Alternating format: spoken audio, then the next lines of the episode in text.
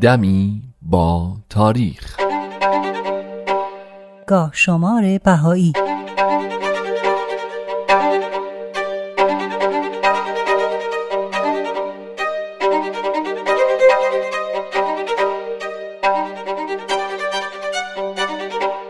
بیست و هفت مهر 1198 خورشیدی 20 اکتبر 1819 میلادی اول محرم 1235 هجری قمری. پیش از سحر نخستین روز ماه محرم سال 1235 هجری قمری حضرت باب پیامبر دیانت بابی و مبشر آین بهایی در محله بازار مرغ شیراز و در بالاخانه بیت جناب میرزا سید علی عموی مادر و پدر همسر آیندهشون به دنیا اومدن. طبق گفته حاج میرزا حبیب الله افنان علت اینکه سید باب در خونه پدری به دنیا نیومدن این بود که هیچ کدوم از نوزادها قبل از تولد او زنده نمونده بودند و نهایتا به فاصله چند روز بعد از تولد فوت کرده بودند. پس وقتی زمان تولد باب رسید به رسم معمول اون زمان تصمیم گرفتن محل تولد رو عوض کنن چون معتقد بودن باید محل تولد عوض بشه تا نوزاد زنده بمونه بنابراین حضرت باب در منزل عموی مادرشون به دنیا آمدن مادرش فاطمه بیگم و پدرش سید محمد رضا نام سید علی محمد رو برای این نوزاد انتخاب کردند. سید علی محمد تقریبا دو ساله بود که پدرش از دنیا رفت و به همراه مادر به منزل داییش یعنی جناب حاج سید علی خال اعظم نقل مکان کردند چون جناب خال وسیع پدر حضرت باب بودند. دوران کودکی سید باب تو این خونه سپری میشه. سید علی محمد پنج یا شش ساله بود که خال اعظم او رو برای فرا گرفتن مقدمات زبان فارسی به مکتب می‌بره و او رو به شیخ عابد میسپره. اما شیخ عابد خیلی زود متوجه میشه که این طفل با بقیه فرق داره و نیازی به مکتب نداره. بله چنین مقدر بود که این طفل سرنوشت بشریت رو تغییر بده و حامل امانت الهی باشه. این مناسبت در گاه شمار بهایی جزو ایام محرمه به حساب میاد و بهاییان در این روز از اشتغال به کسب و کار اجتناب می‌کنن و اون روز رو به جشن و سرور میگذرونن.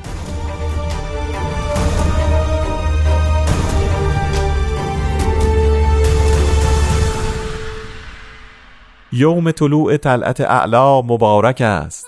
خورشید عشق در شب یلدا مبارک است.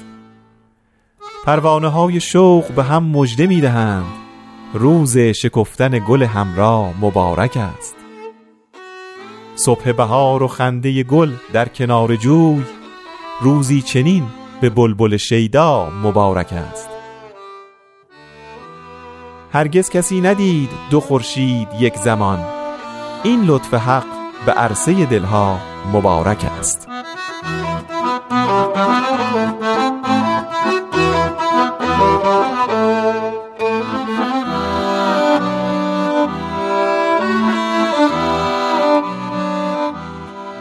بیست و هفت مهر 1242 خورشیدی 19 اکتبر 1863 میلادی 6 جمادی الاول 1280 هجری قمری. در این تاریخ جناب آقا سید مهدی گلپایگانی در گلپایگان از توابع سلطان آباد عراق به دنیا اومد او در خاندان اهل علم متولد شد و پدرش سید ابوالقاسم امام جمعه گلپایگان و مورد توجه و احترام اهالی بود. آقا سید مهدی گلپایگانی یکی از بستگان جناب ابوالفضائل دانشمند شهیر بهایی بود. او حسب الامر حضرت عبدالبها مبین آثار و تعالیم بهایی به اشقابات میره و در اونجا در مدرسه پسرانه ای که با تلاش خودش و دوستانش تأسیس شده بود مشغول به تربیت نونهالان میشه. بعد از مدتی آقا سید مهدی گلپایگانی و آقا محمد علی قائنی از طرف حضرت عبدالبها معمور میشن که به تهران برن و کتاب کشف القطاع جناب ابوالفضائل رو که به دلیل درگذشتش ناتمام مونده بود به اتمام برسونن. اتمام این کتاب ده ماه طول کشید بعد از اون باز به اشقابات برگشتن و با همکاری برخی بهاییان دیگه مجله‌ای با عنوان خورشید خاور با مجوز رسمی از حکومت جدید شوروی منتشر کردند. اداره مجله بر عهده جناب گلپایگانی بود و تا زمان درگذشتش انتشار خورشید خاور ادامه داشت.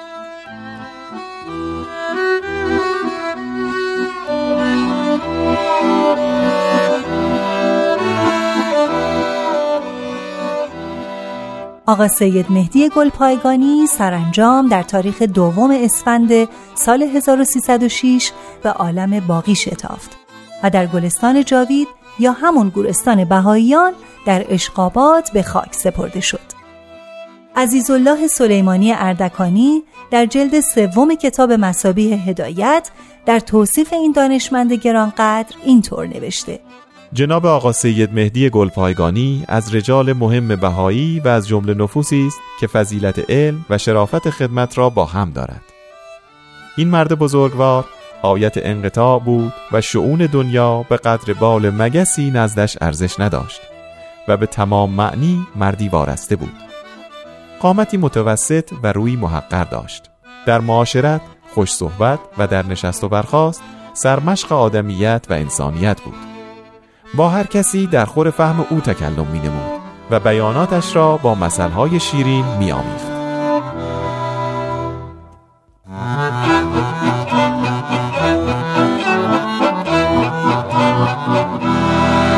محرم 1269 هجری قمری مطابق با مهر یا آبان 1231 خورشیدی اکتبر یا نوامبر 1852 میلادی بعد از حادثه رمی شاه که در اون چند نفر از بابیا خودسرانه و از روی جهالت به ناصر شاه تیراندازی کردن عده زیادی از بابیان محبوس و کشته شدند. حضرت بهاءالله هم از این سهلنگاری بینصیب نموندن و به درخواست مادر ناصرالدین شاه و غضب خود شاه گرفتار حبس سیاهچال تهران شدند. اما اراده الهی بر این قرار گرفته بود که از همون سیاه چال تنگ و تاریک نور الهی منتشر بشه. بله در روزهای سخت و طاقت فرسای سیاهچال تهران بود که نزول وحی بر قلب حضرت بهاءالله اتفاق افتاد و اظهار امر خفی یا همون بیان مقام پیامبری و ظهور آین جدید به صورت خفی و پنهانی واقع شد.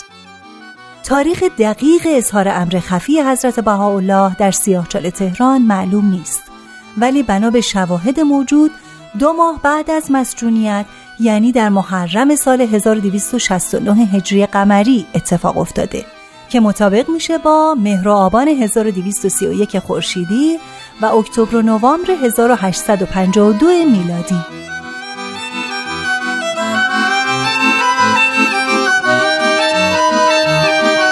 حضرت بهاءالله ماجرای نزول وحی در سیاهچال تهران رو در لوح شیخ اینطور توصیف می‌کنن که در اون روزها چون قل و زنجیر بر تن و گردن داشتن و فضای سیاهچال به خاطر بوهای بد بسیار متعفن بوده خیلی کم می‌تونستن بخوابن.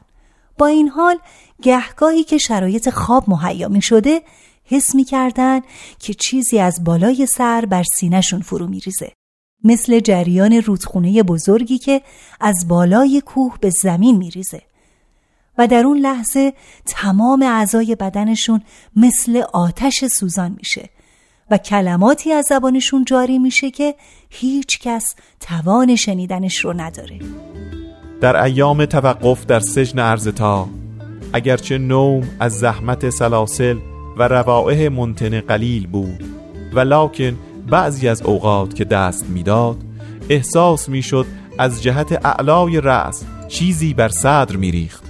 به مسابه رودخانه عظیمی که از قله جبل بازخ رفیعی بر عرض بریزد و به آن جهت از جمیع اعضا آثار نار ظاهر و در آن هین لسان قرائت می نمود آنچه را که بر اسقاء آن احدی قادر نه.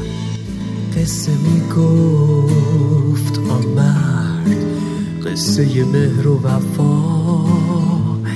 قصه خلع سلا قصه صلح و صفا.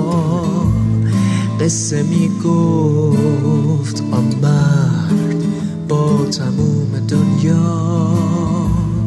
قصه عشق و امید با دل من دل ما. سالها و باز زنده است در دل ما.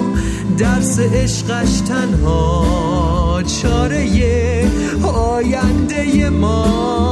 با تو در راه وحدت و عشق اوست همیشه همراه. یا با همه با من و ما. عشق اوست همراه.